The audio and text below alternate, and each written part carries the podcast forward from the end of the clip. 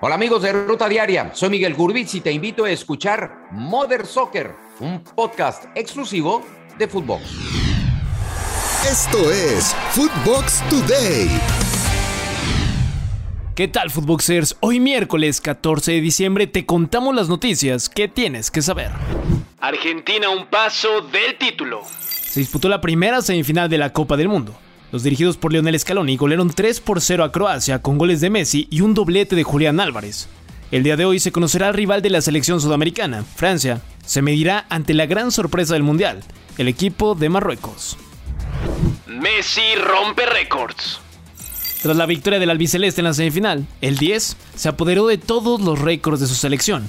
Se convirtió en el máximo goleador con once tantos. Es el jugador con más partidos en justas mundialistas, junto a Lothar Mataos con veinticinco participaciones cada uno. Además, de ser el jugador con más victorias de su selección con dieciséis y con más minutos disputados, alcanzando hasta el momento dos mil ciento noventa y cuatro minutos. A su vez, tiene el récord junto con Wesley Snyder de haber sido nombrado el M V P del partido en cuatro ocasiones en una sola justa mundialista. Se va después de la final.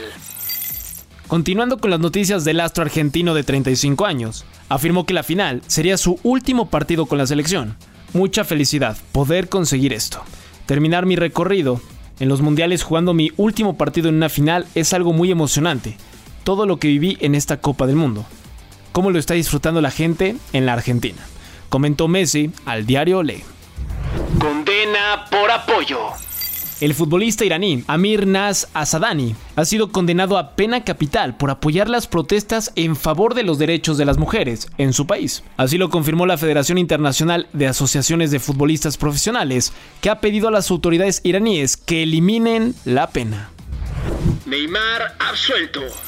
La sección sexta de la Audiencia de Barcelona ha absuelto al exjugador del F C Barcelona, Neymar da Silva, y a los expresidentes de la entidad azulgrana, Sandro Rosell y Josep Maria Bartomeu, de los delitos de corrupción entre particulares y estafa en el fichaje del jugador brasileño. La firma brasileña Diz había acusado al jugador del P S G, a su padre y a los expresidentes del Santos y del Barcelona de haber ocultado de forma deliberada el coste del fichaje con la intención de no pagar lo que le correspondía como titular parcial de los derechos del jugador. Sin embargo, la Corte indicó en un comunicado que no se ha aprobado la simulación contractual y tampoco la finalidad de perjudicar a Diz. Quieren vaciar la enfermería. El equipo de Xavi Hernández quiere comenzar de la mejor manera la segunda parte de la campaña. Actualmente, el equipo culé tiene lesionados a tres jugadores, Ronald Araujo, Franquesí y Pablo Torre. Kessie recibirá el alta esta semana, Pablo Torre la siguiente y Ronald Araujo, que el miércoles regresa al trabajo, quiere estar a punto en el derbi del treinta y uno de diciembre ante el Español. Nada para nadie en C U. Se jugó el segundo partido del Grupo A de la Copa Sky en el Estadio Olímpico Universitario. Pumas y Toluca se midieron buscando el liderato. Carlos González adelantó a los Diablos, pero Juan Dineno fue el salvavidas de los felinos para poner el uno por uno en el marcador final. Reportan en la Noria.